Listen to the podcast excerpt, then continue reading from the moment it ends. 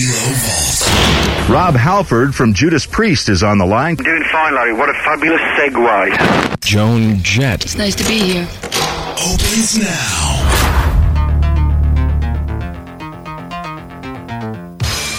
Welcome back inside the Kilo Vault for another edition. This one, Mr. Hawk, Ms. Jett, Ms. Jett, Mr. Hawk. Interview with Rich Hawk and the legendary Joan Jett from uh, 1980, just before this woman would blow up the scene in what was a difficult time for girls who rock. And uh, and for this episode as well, a girl that rocks. And a girl, I think you're one of the only people I know that has Joan Jett autograph tattooed on your arm. It's a rare thing, and I'm so used to it. But when people see it, they freak out, Ross, and they as as they should. Yeah, She so- wrote this on my arm. That's so cool. And so I figure, yeah, anyone who has a, a tattoo of her autograph is probably a super fan and deserves to be in this one. How'd you get the tattoo? Tell us that story. So it's a it's actually a really cool story because you know my first radio job was here and at Kilo, thanks to you. And in 2015, I applied for the job uh, that opened back up because we wanted to come back here and a, a good opportunity to get back in the coolest rock station in the country. And with that, I got the job.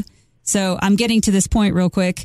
Uh, Ross, I don't know if you know this or not, but the day that I went to go see Joan Jett when I got this tattoo was the day I found out I got the job. I did not know that. And nobody knew that. So my husband and I were like going and like celebrating, you know, seeing Joan Jett in Kansas. And uh, I was so excited. What I didn't know, this gets better. He had set up a meet and greet through a friend of ours, a mutual friend Wow. with Joan Jett. And uh, I got to uh, meet her, and I had a sharpie with me. She was not doing autographs. She was not doing any of that. So we were, we waited at the end of the line. We were the last ones, and I asked her tour manager if she would sign my arm. I just went for it, and he was walking away, and he says, "Joni, uh, will you sign her arm?" And she says, "Sure." And she she turned back around and she signed my arm, and she's a lefty like me, so I was really excited about that. And that's and that's it. It was all meant to be, and uh, it was such a good day. That is great. That is a great story. As uh, yeah, Shawn got her start here. Super fan of Kilo. Um, it was I think the prize fairy contest. Is that what we called Uh-huh, it? And yeah. we were just looking like for the ultimate Kilo fanboy or girl. Yeah. And you came out and dazzled everyone. You, you won I had to go to four Pizza Hut remotes. you, you got the uh, the time at Pikes Peak Community College, and you got Yeah. the in here at the station, which is Yeah. pretty cool start, right? yeah, very cool. And Very so that cool. means you you obviously knew Mr. Hawk. Uh, he was still reigning supreme at that Yeah. time here at Kilo Control. Um, stories before we jump into his interview with Joan. Yeah. Um, I want to say this. I think um, probably my m- most memorable moment with him that I also like used his advice along the way, you know, through my career. There was a band, I won't say the name of the band, but they were wanting Kilo to pick them up in Pueblo and give him the rock star treatment. And he was really like upset about it, of course. And um, he just thought they should get here on their own and figure their own way here from Pueblo. And so with that, he was sitting at the conference table and I was sitting with him and he was just really bugged by it. And he said, I'm going to tell you what, Shawn, he said, uh, we are doing them a favor. They're not doing us a favor. It's a, it should be a privilege to them to be in that studio and they need to find their own way here. And so I've always taken that like into heart with everything from interviews in the studio to organizing things with our promotions around bands and stuff like that because you know they could take advantage of you or come in the Right. studio and not say a word which in this interview it's kind of interesting because he has to kind of get it out of Joan Jett she's she's a shy person and she's like that in a lot of interviews where she's really sort of subdued and he really works her and Yeah, he, you see where he kind of wins her over.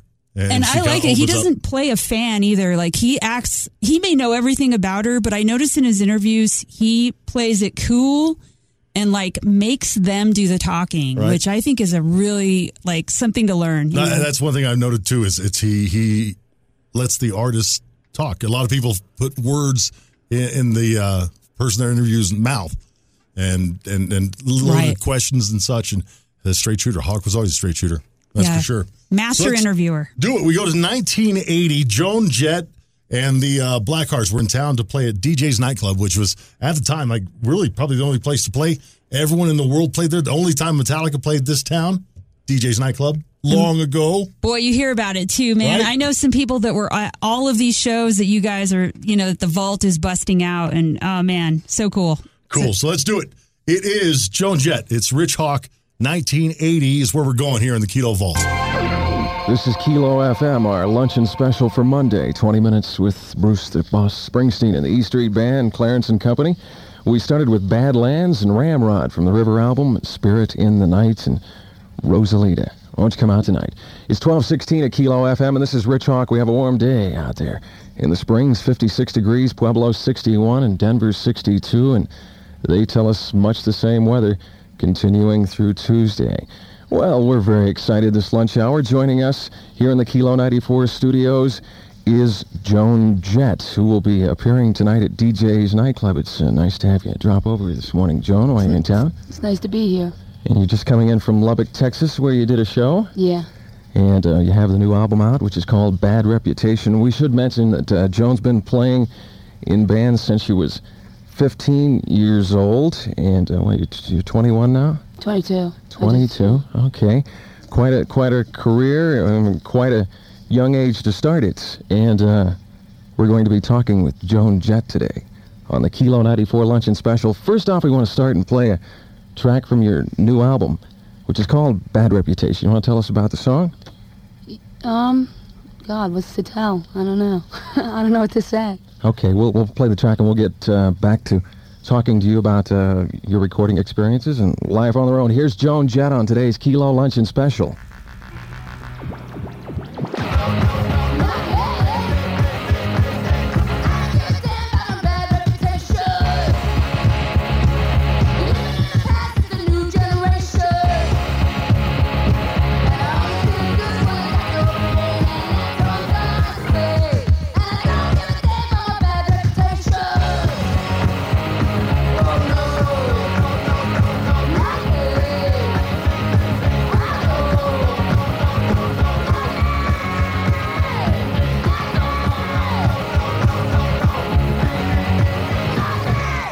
This is Kilo 94, and that's Joan Jett, who will be appearing uh, at DJ's tonight in concert. And Joan is with us in our Kilo 94 studios.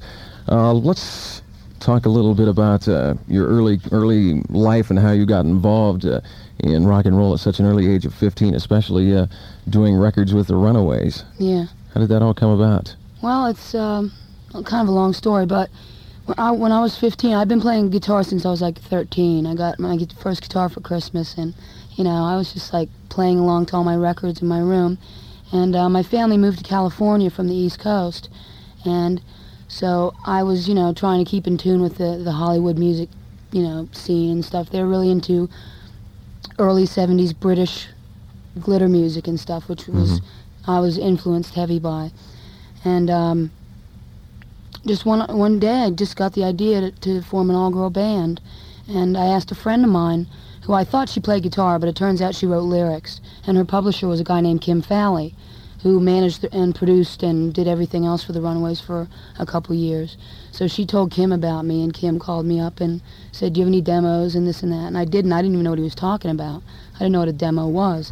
So um, that was the end of that conversation. And a couple days later, he ran into our drummer, Sandy West, and she came up and said basically the same thing. I didn't even know Sandy, and um, you know, she said I play drums and I want to form an all-girl band. So he we exchanged phone numbers and got together and jammed.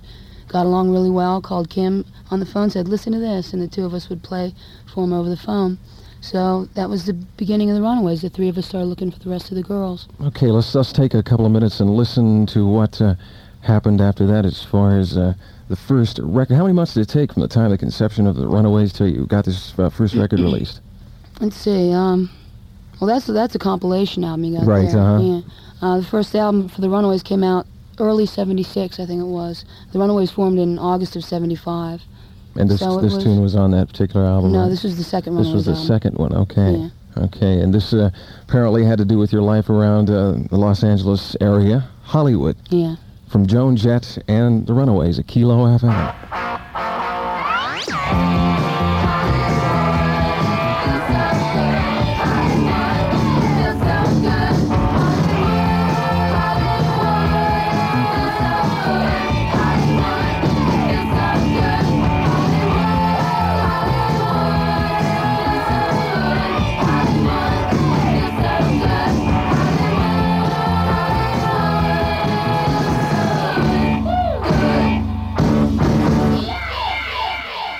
This is Kilo 94 on our luncheon special today with Joan Jett and the Runaways. And Joan Jett is in our studio this afternoon. Um, it seems like uh, even now, critics and uh, rock and roll enthusiasts uh, really involved in it uh, will admit that the Runaways were very much ahead of their time. Uh, what? Why didn't the Runaways make it uh, at that time, Joan? I think that's exactly the reason. I can't comprehend. I can't relate to that. You know, saying we were ahead of our time because, I mean, when I think back, I can kind of relate to it. But when we were doing this, nobody else was doing it. You know, guys felt threatened, girls felt threatened, everybody was threatened, and it I must have been real hard to break out with an all-girl rock and roll band back then. Very difficult. We had to put up with so much criticism. I, it was just you couldn't believe it. I mean, if you could hear some of the things we had to put up with. What did they say? uh, I can't repeat it over the They air. They were that bad, huh? Yeah. Oh, definitely. Uh huh. And that's that's so so the band just uh, eventually just uh, went your own directions, right? Yeah, we Because lost our was so- confidence. The record companies weren't interested anymore, you know, and just finally we just decided to pack it in. And um, now look at you know, there's so many girls out there now. Right. It's like you, in retrospect, when you look back, do you think that if if uh, the Runaways were to happen at this time, that, that you would have much much more success than you did at the time? yeah, if I I think if we would have come out maybe in 1978 or something. Okay. Well, uh, let's go on and talk about uh, what you've been doing lately. We've heard a, heard a lot about you working with former uh, members of the Sex Pistols, uh, Steve Jones and Paul Cook, on uh, the song "You Don't Own Me," uh, the old Lesley Gore classic that you do on your album. We'll, we'll play that here in just a few minutes. What was that all about, and what was it like? It was very different than I thought it would be. You know, I thought, oh, the Sex Pistols are going to be, we will never get any work done. But it was totally the opposite. You know, they were very, very professional, and I was very impressed. You know, it was a lot of fun. It- you know, they had me laughing the whole time.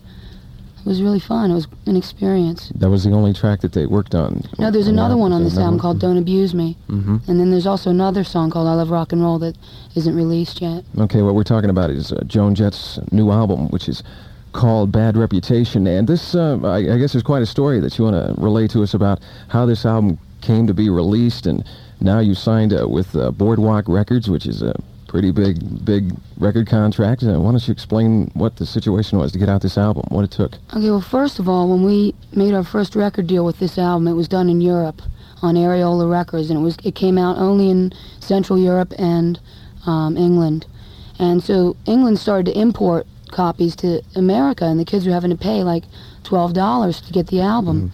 So what, we had the rights to America, so we got some money, printed up our own records, made up our own label, Blackheart Records, and put out the album on our own independent label, and. Um, it was quite difficult because it was hard to get distribution, you know. So a lot of places didn't get the record, and uh, but I'm sure you know there's like twenty thousand of them out there someplace. How did you work distribution at that time? Go through just independent record promoters? Yeah. To try to get Yeah. some interest in it? That's basically how it was done. I don't really know the details. Uh-huh. Uh, my manager handles that, but Sure. um, then uh, Boardwalk Records picked it up, and it, the album was previously just called entitled Joan Jett, and so they are re-releasing it, I guess you could say, and it's they retitled it uh, Bad Reputation. It's doing very well around the Kilo 94 place, and we're going to uh, listen to another song right now. You want to set this one up for us? Yeah, a uh, Gary Glitter tune called uh, Do You Want to Touch Me? This is Joan Jett at Kilo 94.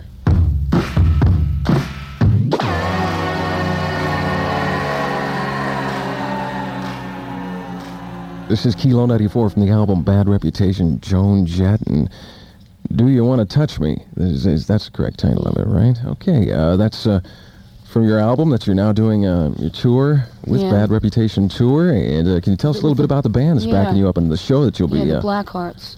Um, uh, we got Gary Ryan on bass, Lee Crystal on drums, and Eric Ambel on guitar. Uh, maybe his sister's listening, I don't know, but she's around this area. Um, yeah, we've been on tour for about a month now, and we'll be at uh, in Denver tomorrow for two nights, and then we'll be in Boulder. Mhm, play at the Blue Note in Boulder. hmm Here in the Springs, we'll be at DJ's tonight, which is a nice club. Okay, um, we also uh, want to talk to you about, uh, besides your own recordings, you've been doing uh, some producing for other bands. So we hear the Germs. one- yeah, the The Germs. Germs, uh, which is a rock and roll band out of Los Angeles. Uh, Yeah. What was So- uh, what was that involvement with them? Well, um, a, a couple of the guys in the band were f- real big fans of the Runaways, and after they formed their band and they had a chance to do an album, uh, they knew that I'd done several albums and stuff, and they needed a producer, so they just asked me to do it, and I had a great time. It was a lot of fun. Good. And do you plan to do some more of that? Producing for other Not- bands? Well, not really. I mean, I prefer to stay on the performing side of rock and roll, but you know, Mhm. maybe eventually. You never know. Okay, we, we always ask this question whenever uh, people drop by the station. Uh, what what do you personally like to listen to that's out right now? New music? Uh, Oh, what's your favorites? I don't really have a favorite. I just like a, a lot of different stuff. hmm Really. Anything that you lean on as far as groups that you Right particularly now, I'm like? leaning on Cheap Trick heavily, and everybody's ready to kill me. They can't stand to listen to it anymore. We had Rick Nielsen in here one day. As a matter of fact, there's a picture of him right up there in our control room, Yeah. sitting right where you are one Yeah. day. Very crazy person. totally off the wall, but uh, for sure we had a good time with him. Well, we want to thank uh, Joan Jett for dropping by the Kilo 94 studios and wish you a lot of success uh, with your new album, Bad Reputation. And uh, you'll be appearing tonight. If you get a chance, drop over and uh, see Joan uh, and her band as they the perform at Blackhearts. the Blackhearts as they perform at DJ's nightclub tonight. And we want to finish up with, with one more tune. Again, thanks for coming by, and uh, we hope you enjoy your stay here in the Springs. Thank you. We'll finish out with a tune titled You Don't Own Me from Joan Jett's album Bad Reputation on Kilo FM. And how cool is that? Rich Hawk, Man. Joan Jett, 1980. So it's just before she was going to blow up. You Yeah. can see, like you said, very quiet at first. Yeah. Mm-hmm. No. But then just want to start talking about, uh, I think you really wonder, he's like, man, you guys should have been the biggest band with the Runaways. Yeah, like I I feel like she the way she explains it to him and he acknowledges how hard it is or how hard it was for women just any time before as she pointed out like what 1978 or something like that cuz Yeah. they came out in like 76. 76. She's like, if we just came out in 78, two years later, it was a different world. Right. But I, you know, Hawk used to tell me stories when he was teaching me how to program. And, and, and back in the day, there were rules Mm-hmm. that were in place. Like in, in one, you, Unbreakable, you don't play more than two female or one female artist an hour. And you never play back to back female artists. Mm-hmm. And there was a, old uh, saying, keep the broad out of broadcasting. It was, Mm-hmm. it was like the, the music industry and the radio world was a guy's Mm-hmm. club, right? Yeah, and it's really weird because I do think that young men love female That- artists. that's what when I thought I was like, what do you mean? Guys like girls a lot, Mister Hawk, and it's like, Yeah, well, it's a different and- different world now. But and just they could rock like the Runaways. Oh, yeah. uh, I, like that was the first band that inspired me to actually try to be in a band, and that was like in 1984 when I finally met other girls who wanted to be in a band, but we didn't have drums, and I was just learning bass. But it was all like we were just learning Runaways songs, which by the way. Are not easy. There's no Right. way. Yeah, they Lita. Ford and all. She's sick on guitar and it's just crazy. So yeah. And real quick, if you haven't seen the movie The Runaways that came out a few years ago, um, at the very end they show Joan Jett solo doing a radio interview with Rodney Bingenheimer, and her presence, even though it's uh, what's her name portraying her. Um, it reminds me very much of the interview with Hawk. And it's just that really sort of straightforward, like, this is me, you know, it's just how she was confident. or You is feel really the confidence for sure. for sure. And then she talks about how uh, she had "I Love Rock and Roll" that she recorded the Sex Pistols, and that was going to come out like two years later. Mm-hmm. That would blow her up. She had. I wonder if she knew that she had lightning in the bottle. I wonder too, like, Right? because after doing that with the Sex Pistols, that got tucked away, and then she re-recorded it with the, you know, with the Black Hearts, and I, I think she had to have known, right? And that's a cover song. "I Love Rock and Roll" is. Yeah, I love rock and roll is a cover song. A band called the Arrows. Uh, rec- they're an English band, and so when she was on tour with the Runaways in the UK at whatever point, she saw them on uh, TV, and she fell in love with the song. Wow. Yeah, so it's a So cover. It's one of those rare things, then, like almost like Sublime "Smoke Two Joints," where it's a cover, but they owned it, and everyone thinks Right. it's theirs. Right, exactly. And that was what kept her out of the Rock and Roll Hall of Fame for a long time. Was uh, the argument was, and I'm sure a lot of men voting was that she did a lot of cover songs, but she had a lot. Of, I mean, it doesn't matter because she started her own label, sold records out of the back of her car with Kenny Laguna. Because what happened, real quick, is she got turned down label after label. They told her she couldn't sing. And so after the Runaways, she got shut down by everybody. So that's the real reason she started Blackheart Records because she's like, well, then I'm just going to do it myself. Yeah, I mean, very, very cutting. I mean, she talked about how she was basically, you know, blacklisted after the Runaways didn't blow up as it should have. Yeah, Mm-hmm. Yeah, they told her she couldn't sing. You know you could do it. prove you can, Yeah. and then uh, then wave that flag of victory after it's all said and done, huh? Right? It's crazy. So th- this interview, by the way, just fantastic. So cool. So thanks for like getting this out there so everybody can hear No, it. No, I learned so much. Like I said, I didn't know the Sex Pistols tie. I didn't know that she produced the Germs, uh, another Yeah. killer LA punk That's band. yeah, that um that album like one of the greatest or I would say like the most um you know, it just defined the LA punk scene and she was so young and she they asked her to do that. She did that. Imagine Pat Smear was in that band. Wow. So now he's in Foo Fighters. uh, I'm saying else? he's finally in the Rock and Roll Hall of Fame, Pat Smear. So, you know, through Foo Fighters. But it, how cool is it a punk rock kid like that from the Germs? Yeah. Pretty So, cool. Yeah. Pretty cool stuff. Excellent interview, Mr. Hawk. If you're listening there, Yeah. And thank you. uh, so from 1980, Rich Hawk, Joan Jett, cool stuff. Uh, thanks for visiting the vault. If you dig it, tell your friends, subscribe to it, and uh, if you have something to add or you got something you want to say, email us. It's the vault at kilo943.com.